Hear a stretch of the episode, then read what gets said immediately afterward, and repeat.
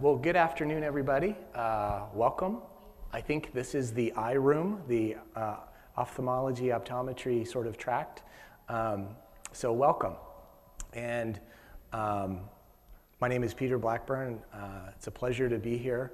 I'm excited to talk. I got to talk in St. Augustine a couple of years ago, the last time we met, um, which uh, seems like a long, long time ago um, as to what we've been through since, since then. Um, but so today, um, one caveat I never really know. This is such an interesting um, group because it's such a mixture of people. Um, so there's some eye stuff in here and some general medical stuff and then some spiritual stuff because I just don't know how to handle that completely. So um, I think there's a little bit for everybody. It's a compilation of talks, and you'll probably see the division um, in there. And so we're talking about small things that have a large effect. That's the theme, sort of, for the, the next hour or so. So maybe we can say a word of prayer before we get started. Father, I just thank you so much. Um, over the last couple of weeks, as um, I've done some study and some preparation, I thank you for the message that you gave me. And I pray that um, you might give me the ability to communicate that message um, in a way that, uh, that is communicated and, and what you meant to say to everybody. And I thank you for doing that. In Jesus' name I pray. Amen. So, the, I work at the University of Kentucky. I'm an ophthalmologist there um, in Lexington, and this is the view from my office. And so that's the hospital. Um, I've been there since 2004. Um, did training in Colorado. Um, did a little bit of time at Kettering. Somehow I miss Loma Linda, and I just don't know how that happened, but I did somehow. Um, so I trained, did my last bit of my fellowship here at, at UK, and have worked there ever since. So, um, so to get started, these are my siblings, um, my sister and my brother Craig. And um, Craig is about 10 years older than me. And um, so this is at a wedding a few weeks ago in Colorado. And um, when he was about 20 and I was about 10, he was home from college and um, really kind of wasn't feeling very well, um, sort of lethargic and tired and, and just not doing great. Well, my mom makes this amazing cake that is sort of a combination between chocolate cake and brownies, and it's kind of this fudgy thing, and we love it. It's not very good for you at all, um, at all. And so she, one weekend she made this for me and my brother, and we kind of ate the whole thing in a very short period of time. Well, later that night, um, my brother just, he kind of got worse. And so he was just really, really tired. And so my mom would wake him up, and he would stay awake for about a minute, and then he would just fall back asleep. And my mom's a nurse, and so she knew something wasn't right. And so we went to the emergency room. And it turned out that his blood sugar was about 800. And so he was in DKA. And so um, he was in the ICU for a few days, and it was my and our family's first introduction to diabetes. And so um, our life kind of changed after that. And so he was defined at that point as a type 1 diabetic. Um, now he probably would be a tweener between type 1 and type 2, but um, in about 1980, that's what he was, was a type 1 diabetic.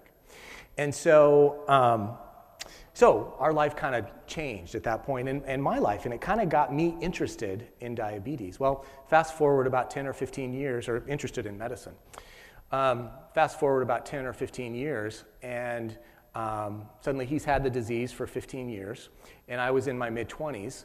Um, and interested in medicine and, and, and actually in, in, medical school, and he started having some eye complaints. So he'd see these floaters and sort of blurred vision, missing part of his vision. Um, and so I got to go to the eye doctor with him, and it turns out that he had something called proliferative diabetic retinopathy. Um, he had had sort of marginal control. He's a very brittle diabetic, really hard to control his sugars. And so he had struggled with that. And so his disease progressed relatively quickly. And so, um, so after going to the ophthalmologist, we then went to the retina doctor, and I got to sit in on laser for him getting PRP laser, panretinal photocoagulation, which is one of the ways that we treat that. Um, and I actually, it's a funny, there's lots of funny stories from this, but my family, we have this thing where we pass out at the smallest thing. And so my job was to put my hand on my brother's head behind the laser and hold him in place in case he passed out. Dr. Mu Young was a wonderful retina doctor in, in Denver at the time, took great care of my, my brother. Um, but that was my job. And so that's kind of got me interested in ophthalmology and in retina in particular. And so that's kind of what we're going to talk today about. So, um, my other love for ophthalmology is you actually get to see pathophysiology. And so, you know, in, in other fields, you kind of study about it and you learn about all these mechanisms, these things that happen, and then you can get lab values and you can play with medicines and see what happens. But in ophthalmology and optometry, you get to actually see pathophysiology. And I just thought that was the coolest thing ever. Um, so we're going to spend just a, a, little bit about on, on blood as we kind of introduce the, the, the eye part of this talk. Um, so blood in the Bible sort of represents life. Um, and, um, you know, the wages of sin is death. And for forgiveness, we have to have the spilling of blood. So, blood represents life, and we have this whole sacrificial system that represents Jesus giving his blood for us for, for the forgiveness of our sins. Well, today we're going to actually talk about blood and real blood and not symbolically, but actual blood. So, when I gave this talk at church, I actually asked them this, and I won't do that to you because I'm assuming everybody has a little bit of of medical knowledge. But blood contains all sorts of things, right? Contains, it's mostly water, but it contains enzymes and cells and white blood cells and red blood cells and all sorts of stuff. Um, and it also contains glucose. And glucose is every cell needs it. You have to have energy for cells to survive. One of the other things that blood contains is the regulatory hormone, insulin. We've talked about a little bit about that already, but insulin helps us to control our blood glucose level. And so you, there's different ways that you can measure um, uh, um, glucose. You can take just a, a, blood glucose level, whether it be fasting or just random, and see what it is. Or you can check something called a hemoglobin A1C, which is glycosylated hemoglobin. And so that gives you an average of what someone's blood glucose is for the last three months. And so, um, and so it's very helpful in seeing over the long term how patients are controlling their blood sugars. So, a normal hemoglobin A1C is less than 5.7. Pre diabetic or suggested of diabetes is between 5.7 and 6.4. And a diabetic is a hemoglobin A1C of greater than 6.5. So, relatively small differences in that number can mean that you're a diabetic or you're not a diabetic really small differences. But then the result of those differences, if you have, a di- if you have diabetes or carry that diagnosis, you can have these big, huge consequences from that. And so I asked my church, I said, okay, so what are some of the complications of, um, of diabetes? Well, we kind of know them, right? Heart disease, kidney disease, peripheral neuropathy, and eye disease. And so, um, and so those are some of the things. So those are big organ systems that can take a hit from having such a, a small number change. So, um, why does an elevated sugar level cause diabetic retinopathy, which is the thing that, that um, happens when you have in the eyes when you have diabetes. So this is a really busy slide. So don't get nervous about it because we're not going to really talk about the details of this. But suffice to say, hyperglycemia or elevated blood glucose levels um, give you these elevated um, growth factors. The bad actor in this is VEGF, or vasoendothelial growth factor. And that's what gets elevated in the eyes when people have diabetes. Now, that happens from a lot of different ways, and you can see some of the, the um, mediators that make that happen at the bottom of the screen. We're not really going to talk about those individually, but just know that VEGF is the bad thing that happens here. And it happens because the small blood vessels, the really small capillaries in your eye, shut down and they quit carrying blood. And so that causes all of these elevated levels of VEGF, and it has a whole cascade uh, of different things. But two of the main things, so I don't have a pointer here, I don't think, but this slide and this slide, what they tell you is that um, when you have elevated uh, glucose and the VEGF level is elevated, the, the blood retina brain, the blood retina barrier, or the blood brain barrier, because the retina is really part of the brain, breaks down. And so you get leakiness. So there's fluid that leaks out into the retina from the normal blood vessels. And when a, the retina is swollen, it doesn't work very well. So that's diabetic macular edema. The other thing that can happen is that you can get these um, abnormal blood vessels that can grow on the retina. And that really sounds like a good idea when somebody, when their retina isn't getting very much blood, but it's not. It has all sorts of pathologic effects when that happens. So we're going to kind of leave that slide, but this is the basics um, biochemically of what happens in the retina that causes diabetic retinopathy. So, the circulation of the eye. So, I guess before we go on to this, let me say the reason that it's so important for the eye to get blood is that the retina is one of the most um, biochemically active cells in the body. There's over 130, 130 million um, photoreceptors that make up the retina in each eye. And so about 120 million of those are rods, and about 6 million of those are cones. But if those don't get, so every night, we talked about a little bit, I think I heard this morning um, at some point today, talking about how important it was to get rest um, for the eye. And what happens in your circadian rhythms when you go to bed at night is your retina kind of regenerates itself all the rods and the cones produce new parts of those photoreceptors. And then the next day, they get used again when we see light or see different objects. And those parts of the rods and cones turn that into electrical impulses, which then go out through the visual centers to the brain. And that's what we call vision. And so the retina has to do that every night. It has to have good blood supply or it can't survive. So the blood supply is really important. Um, when your internal carotid artery comes up, the first branch of that is the um, central retinal artery. It comes off of that and goes into the eye. And then there's two other arteries that come off of that called the posterior ciliary arteries. And so the retina actually has dual blood supply. It's kind of a retina blood supply sandwich, if you will. And so the outer blood supply, this one, is from the posterior ciliary arteries, and the ones on the inner part of the retina are from the central retinal artery. And so the, all the photoreceptors kind of live in here. And you can actually divide out which part of those layers get blood from which from, from different parts. So the ciliary arteries kind of go up to this line out to the outer plexiform layer. We ask the residents, this is a classic quiz question, can you name all 10 or 11 um, layers of the retina? And they get all nervous in being able to say them. Um, but that's the breakdown of where the, the, the layers kind of separate themselves.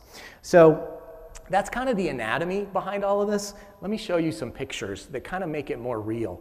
And so this is a normal looking retina. Um, so the optic nerve here, the normal blood vessels that supply arteries and veins that supply the retina, the macula lives right here. This is where all the cones live. And that's what we use for reading vision or to do really small things. So when this gets messed up or damaged, we can't read very well. We can't see small things very well. And so this is what normal looks like. And this is what abnormal looks like. This is what medical school is all about being able to differentiate normal from abnormal. So this is abnormal. And so what we see here, all these little dots, this is these dots of blood, those are all the background diabetic retinopathy. Those are the very early changes. Um, this, these hard exudates that come into the macula, this is macular edema. So that's the most common way that people lose vision from diabetes. And then there's some blood that's kind of pooling down here. People would interpret this as floaters or dark floaters in their vision. And these little guys, these little squiggly lines, they're not supposed to be there. That's neovascularization, so these abnormal blood vessels that can grow on the optic nerve. So this is sort of the pathology of diabetic retinopathy. And there's one further picture that I'll show you here in a bit. But this is something called a fluorescein angiogram. Um, and this is normal. So these are all the arteries and veins that are lighting up. This is what it's supposed to look like with normal circulation. This is, let's see, come on. There we go. Um, so this is an abnormal fluorescein angiogram. And what we see here, this, all this dark area here is where that choroidal blood supply has dropped out um, because of diabetes. And so this is really a bad thing because when that happens, um, you start to see these abnormal blood vessels starting to grow. And we can see that here and there. And then all these little white dots, these are all the leaky parts where all those, um, the normal blood vessels have gotten leaky from those pericytes dropping out, and so this leaks um, fluid into the retina. So let's see. And so this is the really very end stage of diabetic retinopathy. This is a tractional retinal detachment from all of this scar tissue that's grown on the retina and is pulling on the retina and basically pulling it off the back wall of the eye. And this is why people go completely blind, like stone cold blind, they can't see anything. And so this requires surgery to fix this. Everything else we've talked about can maybe have some more mild um, treatment where we don't have to do surgery, but some, do some different treatment. So these are those abnormal blood vessels that are growing up there. Okay, so let's see, we talked about that. So for the eye people in the room, we're to get just, I'm going to try not to be too wonky and too geeky about this, but we're going to talk about a couple of studies that show us how to treat macular edema. Since that's the biggest cause of people losing vision from diabetes, how do we treat that? And what's the rationale behind that? These are a couple of the modalities that we use to diagnose macular edema. This is something called an, an OCT or an ocular coherence tomogram or tomography. And what we see here is these swell, swollen retina. This is subretinal fluid that's under the retina. This is some intraretinal fluid. All of that is not supposed to be there. And people, if that's there for a long time, they don't see very well. They, their vision slowly goes away. Um, this is an angiogram um, where there's leakage uh, into the retina that causes that. So, different ways that we can diagnose this. This is something called an OCTA, or um, a non invasive angiogram, if you will. This is really cool technology. Um, this is why I love ophthalmology, is because it's kind of geeky and all of this stuff. But you don't have to inject any dye to see this image, and yet it shows us ischemia. And so this is just a picture of the eye, but it shows us how the blood vessel supply is to the retina. Um, and just another example of ischemia. So let's see, where are we at? Okay, so I want to talk just about a couple of studies on basically on how we treat this. So, DRCR is a group of, of retina um, specialists across the country that sort of organized themselves to do studies over the last 15 years or so. And that stands for um, the diabetic, uh, hang on, where is that? I gotta find it. Diabetic Retina Control Group. And so this is basically a, a framework of how we do studies, um, to how we treat. It was designed for diabetes, but um, we use it for other things now. Um, and so they first started studying diabetes and how it affects vision.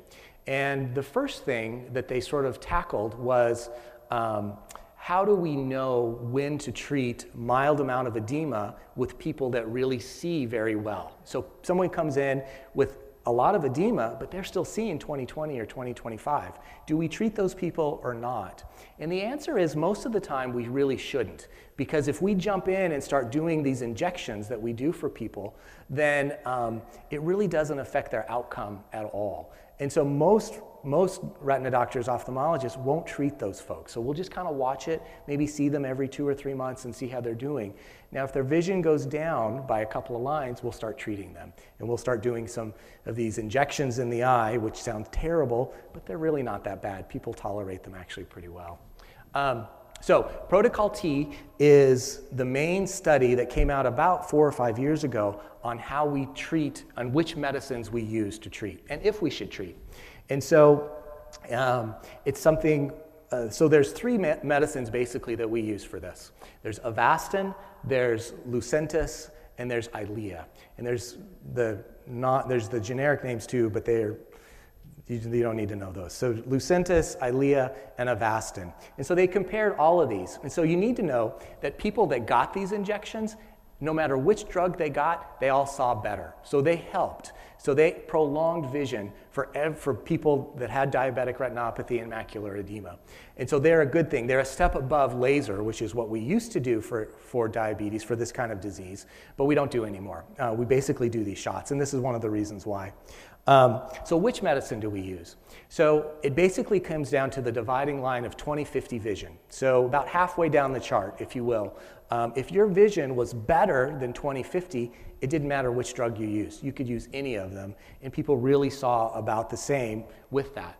If their vision was worse than 2050, there was a winner, and that winner was aflibercept or, or Eylea, and that's the one where people actually did better. Um, and there's, I'm not going to go into the details of the study, but that's basically how it turned out. Um, and um, people that got um, Avastin or Lucentis, they did better, but not as well as Eylea. And so that kind of shows us how we need to treat people that have diabetic macular edema. The best way to treat it is to not get it. And how do we not get it? We control blood sugar. And so, um, one of the caveats to the, that came from the DRCR was this that people that had a better hemoglobin A1C actually saw better. And so, they had a high hemoglobin A1C to begin with, and that's why they got this disease process. But in that range of high hemoglobin A1C, if it was a little bit lower, they ended up seeing better. And so, what that means to me practically is when I see a patient and I say, we need to do shots, but you know what? You still need to control your blood sugars because you'll see better if you do. And so, um, that's one thing that I can tell folks um, that it's still really important to control your sugars. Um, the other caveat that came out of the DRCR um, protocol T was this is that vision is more important than OCT. So, what, what I mean by that is a lot of ophthalmologists, when they will just treat the OCT. So, if you see swelling, you treat it. And that's kind of how the residents think. But that's not really, OCT can't replace vision. And so, there are multiple factors that go into how a person sees that, is ju- that it involves more than just the OCT.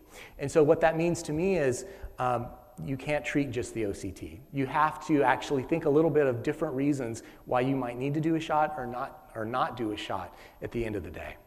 Um, the other thing that kind of came out of the, the DRCR was this that younger people saw better than older people if they had uh, macular edema. Um, and if they had subretinal fluid, kind of what I showed you, on that, showed you on that first OCT, they actually responded better and they saw better. So if you don't do a treatment, it's a negative um, visual implication, but if you treat it, they actually do better.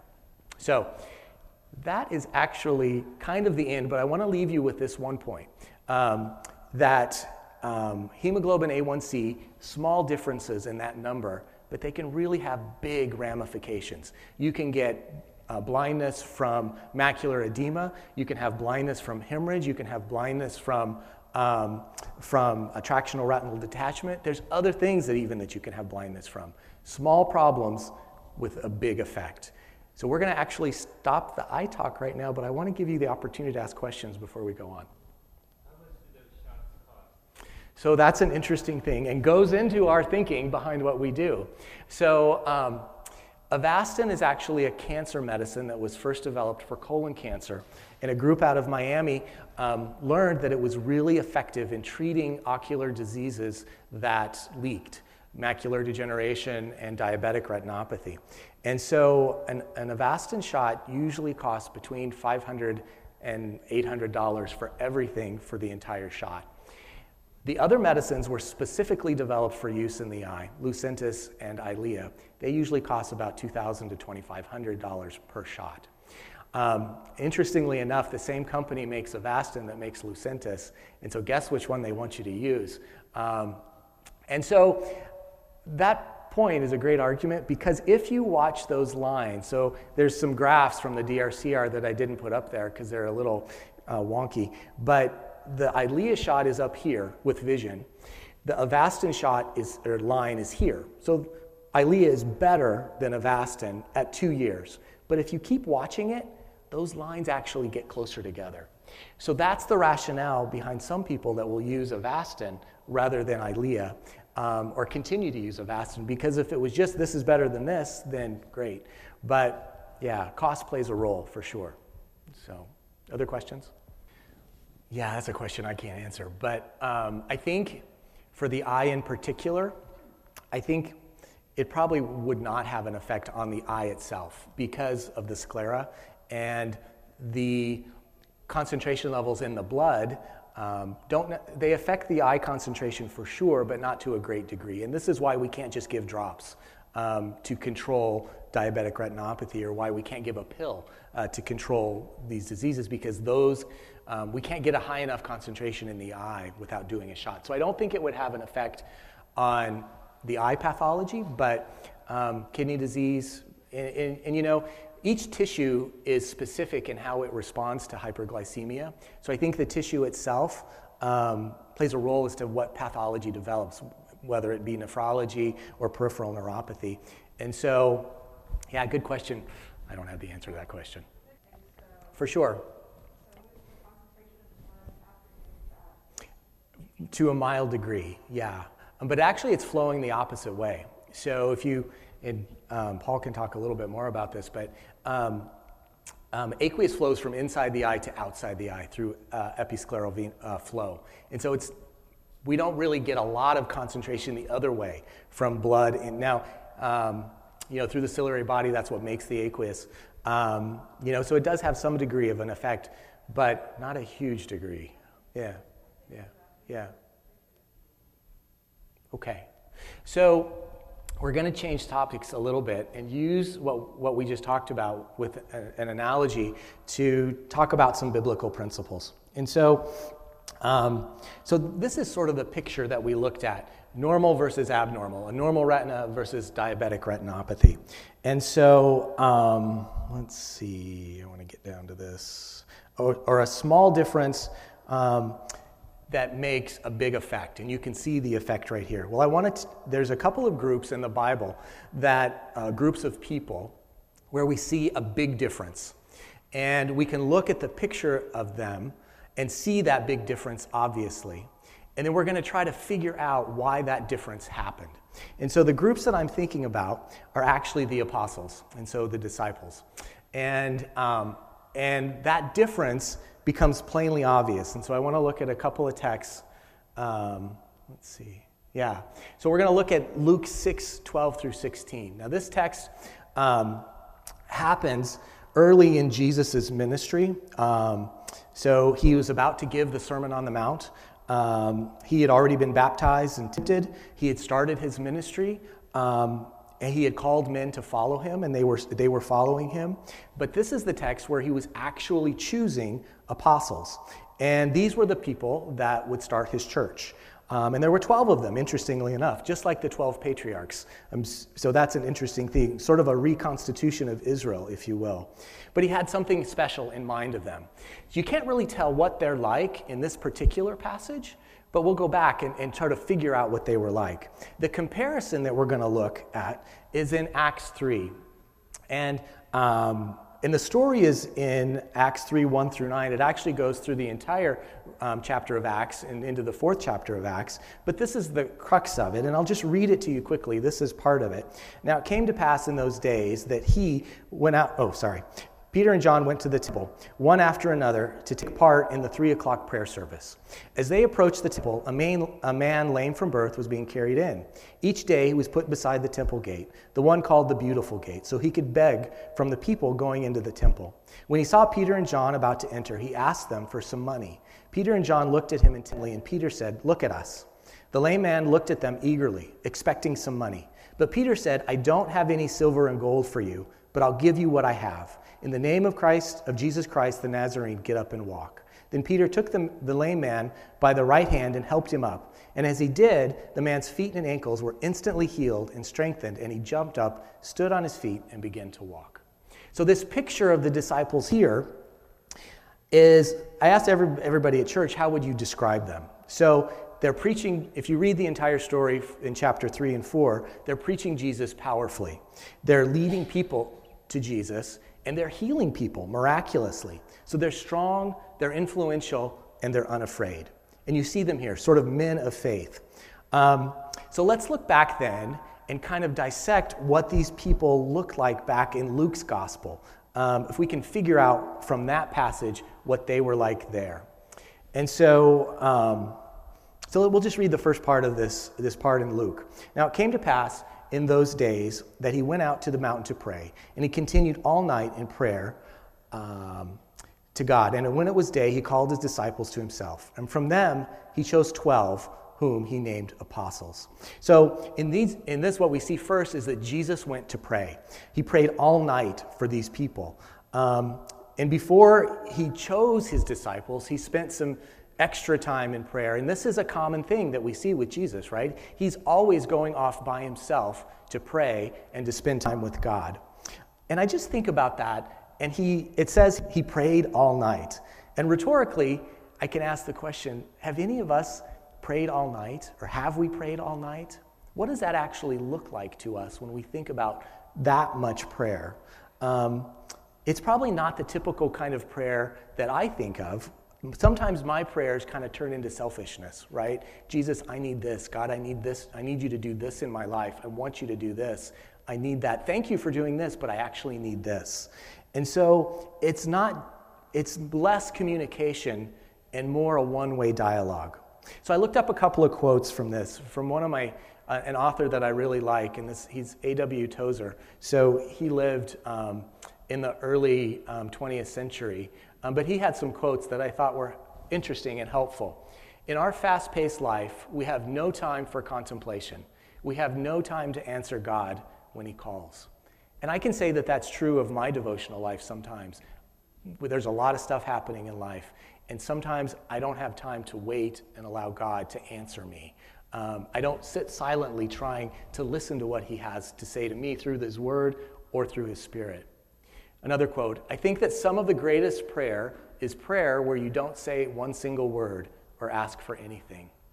You know, sometimes um, I'm actually not very good with names. Um, we think of patients that we see, and it's interesting. I can imagine what their eye looks like, and I can remember their case based upon what their eyes, but I have no idea what their name is. And so that happens to me all the time. And so, um, but what's helpful to me is when I'm praying, if I'm praying for somebody, to just imagine their face rather than their actually their name. And I think that God hears that. And actually, um, C.S. Lewis talks about that some. Um, true prayer cannot be imitated, nor can it be learned from someone else. It needs to be experienced. We can describe what it's about, but it really needs to be experienced. Prayer at its holiest moment is the entering into God where miracles seem tame by comparison.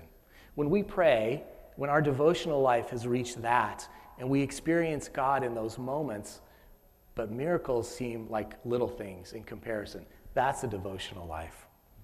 And so, um, so I stumbled also a, a, across a letter that was written by a fellow named Art Lindsley, and he was writing about C.S. Lewis and C.S. Lewis's prayer life. And he said the key to prayer for Lewis was the struggle of getting the real, here it is, the real I, in touch with the reality of God. Prayer is saying, May it be the real I who speaks, may it be the real thou that I speak to. God is the great iconoclast. I had to look up what that word meant. But iconoclast is when is destroying our preconceived notions. If we feel that we understand what God is or what God's about, we really don't. Because if we understood God, we would be God. So God is bigger than our, than our conceptions. And sometimes He needs to destroy those conceptions to communicate with us. Um, and he needs to destroy what we think about ourselves sometimes. And when we do that, we can move toward real and true spirituality. Mrs. White says this. Now, we think about the disciples here at this story, and he's praying for them, and, and they're sound asleep. Mrs. White has this to say about this His heart yearned over these chosen ones. Alone upon a mountain near the Sea of Galilee, he spent the entire night in prayer for them while they were sleeping at the foot of a mountain. And I think that um, his I think what he was doing, praying for them, was probably different than when, what we think of prayer. I think there was a lot less of praying about who he was going to pick and praying for the people, for those apostles, because he knew them. He knew what kind of people they were. He knew what they were going to face. He knew all of those things, the responsibilities that they were going to have, and he knew that they were going to struggle. And so he labored over them. And we think about the word as he's choosing apostles. Um, so, do you know what the. I had to look up the definition of what an apostle is. Um, and it was interesting. I liked this definition the best an ambassador of the gospel, an ambassador of the good news, officially a commissioner of Christ. And I like to think of it this way too. Apostle um, in, in Australia, when you go to mail something to someone, here we put it in the mail. In Australia, Australia, they call it posting it. So you post a letter. And so that's the middle of this word. So it's kind of like Jesus is sending us these messengers to form his church. That's what apostle was really all about. Okay, so who were these guys that he was sending? Simon Peter, Andrew, James, John, Philip, Bartholomew, Matthew, all of these guys. Who were these guys? So, fishermen, Peter, Andrew, James, and John were fishermen. Levi Matthew was a tax collector. Simon was a zealot. Judas was a thief and, an embezzler. But basically, these were normal guys. Um, they had regular jobs. They were trying to survive. Uh, let's see. They were trying to just survive their world in which they were in. They were spiritual people, sort of, they were part of Israel, so their understanding of spirituality, though, was all tied up into these political aspirations, this idea of nationalism, where Rome would be um, overthrown and, and, and, Israel, and Israel would be the leader again. It was all tied up in that. And, um, and it sort of differed from this personal spirituality. Um, so, as individuals, they had issues. James and John were the sons of thunder. John, the beloved disciple, was easily arousable. He became indignant and combative. Peter and Andrew, the brothers, were impetuous. Um, they had a violent temper. Um, Philip was slow t- to come around to his faith. He was the first disciple called. Um, but even when, uh, after Jesus had been announced as the Son of God, he still called him Jesus of Nazareth the son of Joseph, even after God had announced that he was his son. Philip also, um, in an amazing lack of faith, Jesus said this I am the way, the truth, and the life, and if you have known me, you have known my Father as well. Philip answered him and said, Lord, show us the Father, and it is sufficient for us. Well, he had been with him for three years at that point. Didn't he kind of get it already? He didn't. Um, so that's, that's Philip. Judas is another case, and he's the only one that asked to be a part of this group. Jesus didn't bring him in and he didn't push him away. He simply told him the truth. He said, he said, Judas, the Son of Man has no place to lay his head. He knew that Judas was looking for um, gain in the political, in Jesus' political kingdom. He wanted to be at a high level, and he just was honest with him and said, Look, this is a way of poverty. You're not going to have a place to live. Are you really wanting that? Um, and kind of left it up to Judas. Up to Judas. But despite Jesus knowing what Judas, G, what Judas would do, he still fed him. He still poured into him and tried to get him to come around to be a part of his kingdom. Jesus never gives up. Even if people that he knows will reject him eventually, he still tries continually. So, these were normal men with normal problems. Levi Matthew, a lying, cheating tax collector. Simon the zealot. Peter, an impulsive, quick to anger. Judas was mean spirited. Thomas was true hearted yet timid and fearful. Philip was slow of heart. So, when we look at this picture of these guys here as they were being called to apostles, and then we see the example in Acts of what they were, these powerful men of faith were doing miracles there's an obvious difference between the two. Well, what's the difference? What happened to them that made the difference? Well, we get the answer in Acts 4 at the end of the story. And you know the story that Peter's giving this sermon to the Sanhedrin, um, and he says, um, Peter, filled with the Holy Spirit, he's talking to them, rulers and elders of our people, are we being questioned today because we've done a good deed for a crippled man? Do you want to know how he is healed? Let me clearly state to you all that it was Jesus of Nazareth, who you crucified, but whom God raised from the dead. For Jesus is the one referred to in the scriptures as the stone that the builders rejected and has now become the cornerstone. God has given no other name under heaven by which, by which he must be saved. The members of the council were amazed. They could see that these were, were ordinary men with no special training in the scriptures. They also recognized them as men who had been with Jesus. And that's the answer. They had been with Jesus. And that's what changed them to these weak, fallen people who had obvious issues into these powerful apostles um, who would change the world. So, a small difference, spending time with Jesus, but huge consequences. So, what did Jesus, what with being, what being with Jesus made all these changes? What, what happened to the people. Um, and one thing is this Jesus knew who the apostles were. He knew their past intimately. He knew every sin, every fault, every character. He knew their present. He knew their doubts that they had. He knew their future. He knew every obstacle that would pop up. and yet he still called them. He knew that some of them would reject him, yet he still called them. That is love, to still call people that are going to reject you. It's kind of like have you ever bought a lemon, a, a, car that didn't really work out so well for you? Um, you bought it and it turned out to just break down every single moment. And so at the end of that, you thought, man, why did I buy that car? That's a terrible car. And yet, so you have to wonder did Jesus have buyer's remorse or did he think that he had bought a lemon when he got these guys, when he called them in? Not at all, right? Because he knew who they were. He knew what they would end up to be, and he knew about them already. So he had no regrets, no buyer's remorse about this. And I would say that Jesus doesn't call just perfect people, he doesn't call people, put together people, he doesn't call people that have all the time in the world. He doesn't call people that have studied theology their whole life. He calls everybody to have a job. And what he does was is when he calls them and he gives them the job, he changes them as they do the job. It's called transformation. Habits change, personality changes, ideas change, everything changes. If we don't want to change, then we really shouldn't follow Jesus because he is going to change us. It's called transformation. And so, um, number two is Jesus stayed with the disciples, and the disciples stayed with him. It's kind of a given that the disciples, um, that Jesus was going to stay with the disciples because he never leaves us nor forsakes us. But the, the disciples, even though they were reproved sometimes, they stuck with Jesus. In fact, uh, Jesus asked Peter, Are you going to leave me too? And he says, But where else would I go? He's got no one else to follow. Um, so the last one, before we kind of get to the end, is Jesus is the center. Jesus calls a diversity of people. All of these were different people from different walks of life that came together.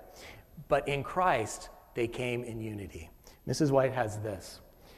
They would have their tests, their grievances, their differences of opinion, but while Christ was abiding in the heart, there could be no dissension. His love would lead to love for one another. The lessons of the Master would lead to the harmonizing of all differences, bringing the disciples into unity till they would be of one mind. So, harmonizing. Harmonizing is what kind of word? Action. It's a musical term, right? How do we get harmony? Do we all sing the same note when you make harmony? Have you ever, have you, I want to, um, have you ever heard harmony that will just bring you to tears? that will just cause such an emotional response. I had that happen a few weeks ago. This is a conference, this is a concert that I got to go to at UK, and my daughter, my youngest daughter, was fortunate enough to sing with it. So it's UK's choral department, um, their select choir, and then my daughter's high school and their select choir, and they gave a concert together. And I just played just a short clip of this song that kind of brought me to tears as I was listening to it.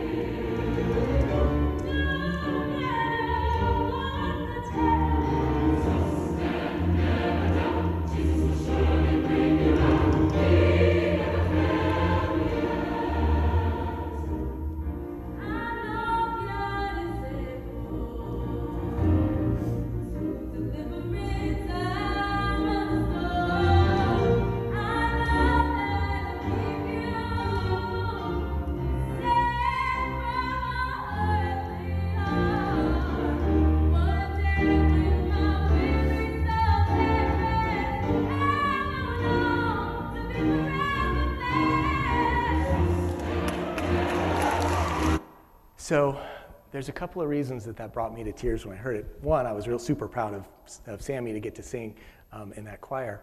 But two was, if you realize the situation, so this is at the University of Kentucky, a public institution, but there are all sorts of rules about what you can say, what you can talk about, what you can signs that you can put up. There's rules for everything.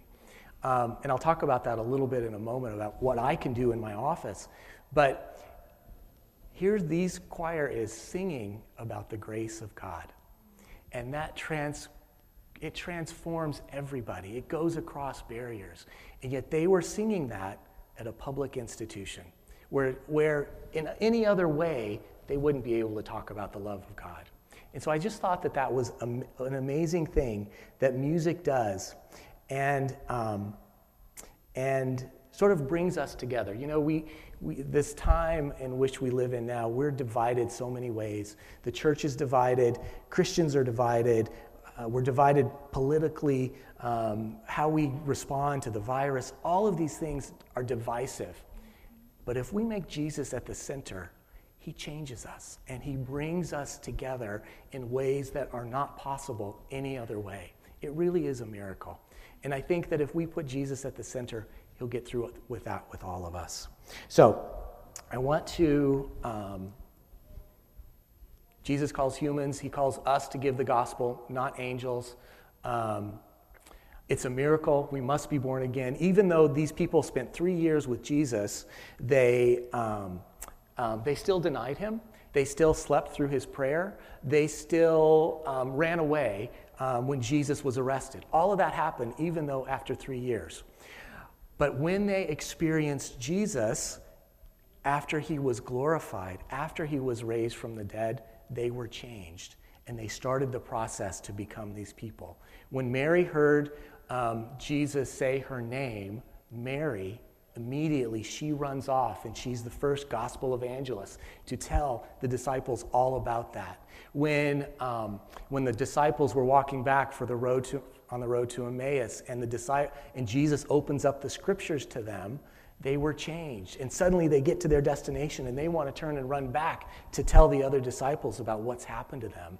When Peter gets reinstated when they're eating fish on the beach and, and Jesus puts him back um, to an apostle form, he is changed and he becomes this person who can do miracles, who can, his, he is changed forever. It's a miracle when that happens. So, what can we learn about this in our practices, about what we do in our jobs for telling people about Jesus? So, what I would say is the main point and the only point from this is be with Jesus, be with Jesus, be with Jesus. Because he will change you and enable you to share Jesus in your practice. Um, and so, um, Peter really had nothing to give. He had, didn't have any money, he didn't have anything to give to the lame man.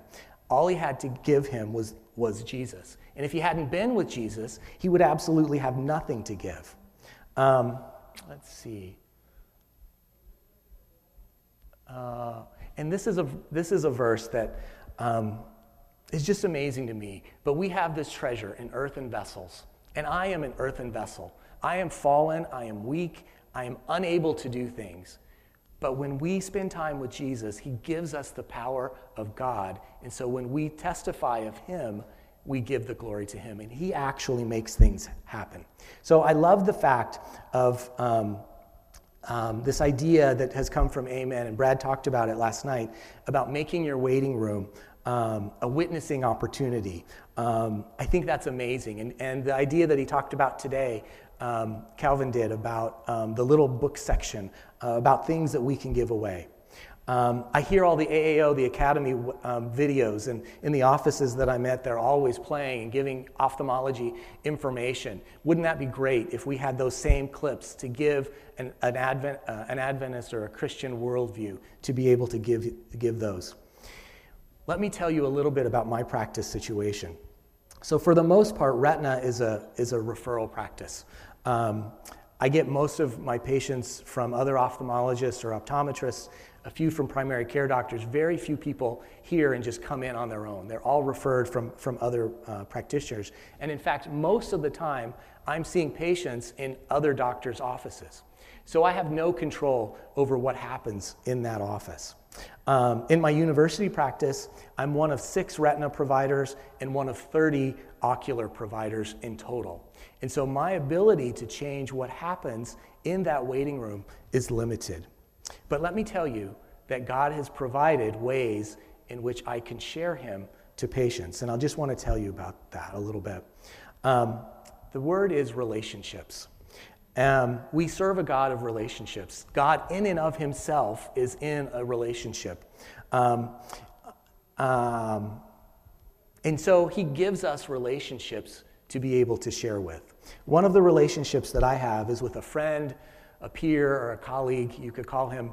Um, we have lots of people here. I know that Advent, Adventism is a small community and ophthalmology is a small community, so I'm going to call him John. Um, John has a really stressful job. Um, his job is a little different than mine. He is an ophthalmologist. He has lots of family pressures. Um, he has inherited and cultivated weaknesses in his life. He has an atheist worldview, mostly because of wrong theology taught from churches or other Christians that have been presented to him. And because of all of these pressures, probably five to seven years ago, he fell into the world of dependency. And it became to get worse and worse for him. Um, and in his words, he was spir- spiraling out of control. His wife came to me asking for uh, help a few years ago, and she feared for his life, and rightly so. Um, to be honest, we went. Our kids used to ride horses together, and on a Sunday morning, we showed up at, a, at this horse venue, and um, he smelled of alcohol. He acted drunk, and it was 10 o'clock on a Sunday morning, and I said something is wrong here, and so um, so I agreed to help. And so, um, so an intervention happened, and he went for inpatient help. And today he is better. Um, he's still serving in the, in the role that he was serving then, um, and I have gotten to walk that process with him. He's able to see that there is a power outside of himself that can help him. Now, has he been baptized and has he studied and become an Adventist? No, he is not. Um, but he is able to see that there is a power outside of that. And he taps into that through long nature walks um, uh, in the woods. He does have the ministry of healing in his possession, and my prayer is that someday he reads that, that book. Um, but he's not a believer yet. But God is working on him. He has taken baby steps in that process. That's one relationship. The other relationships are these. And I'll be really quick about summarizing this. Um, part of my job is teaching fellows and residents. And so I get to um, actually carpool with them to our outline clinic. So we get to ride together for a couple of hours each day.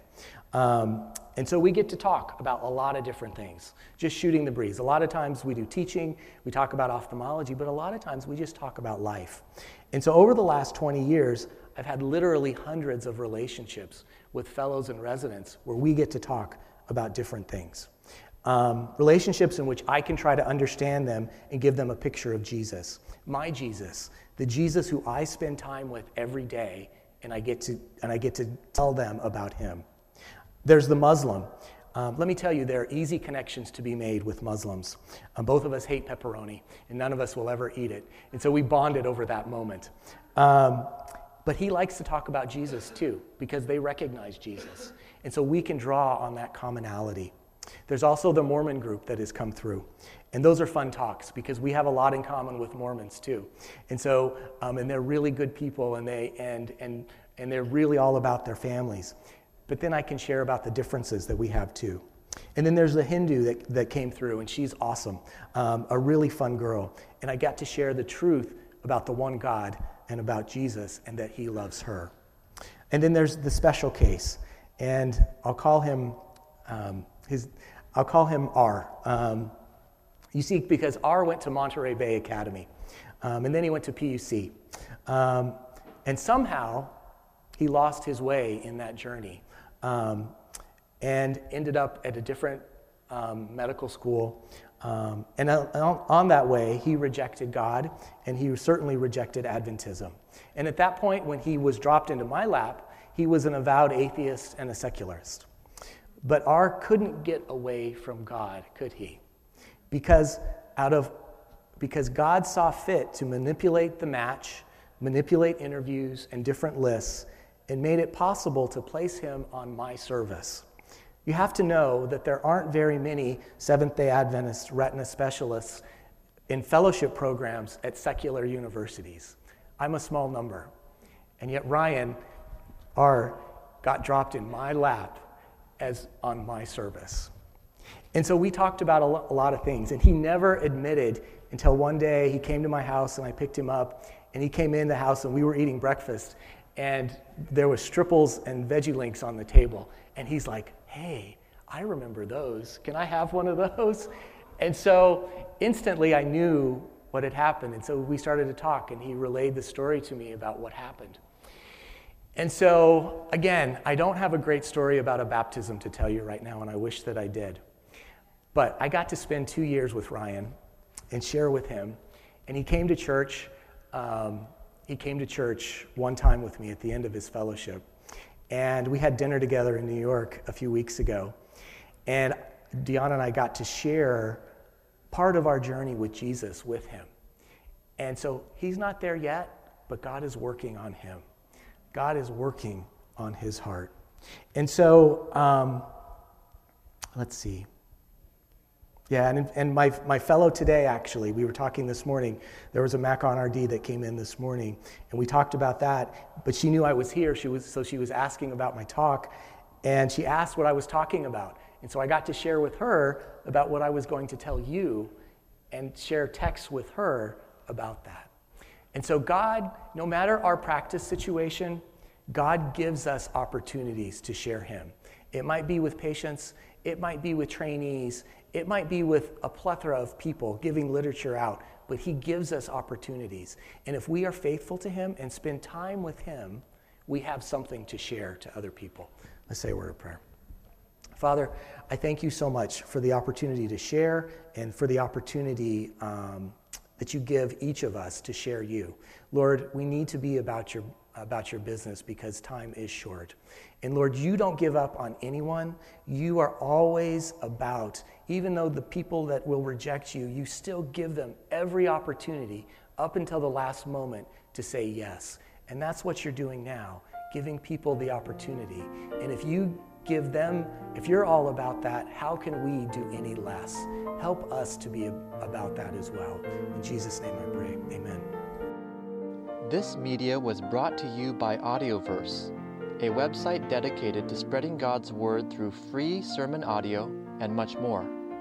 If you would like to know more about Audioverse, or if you would like to listen to more sermons, please visit www.audioverse.org.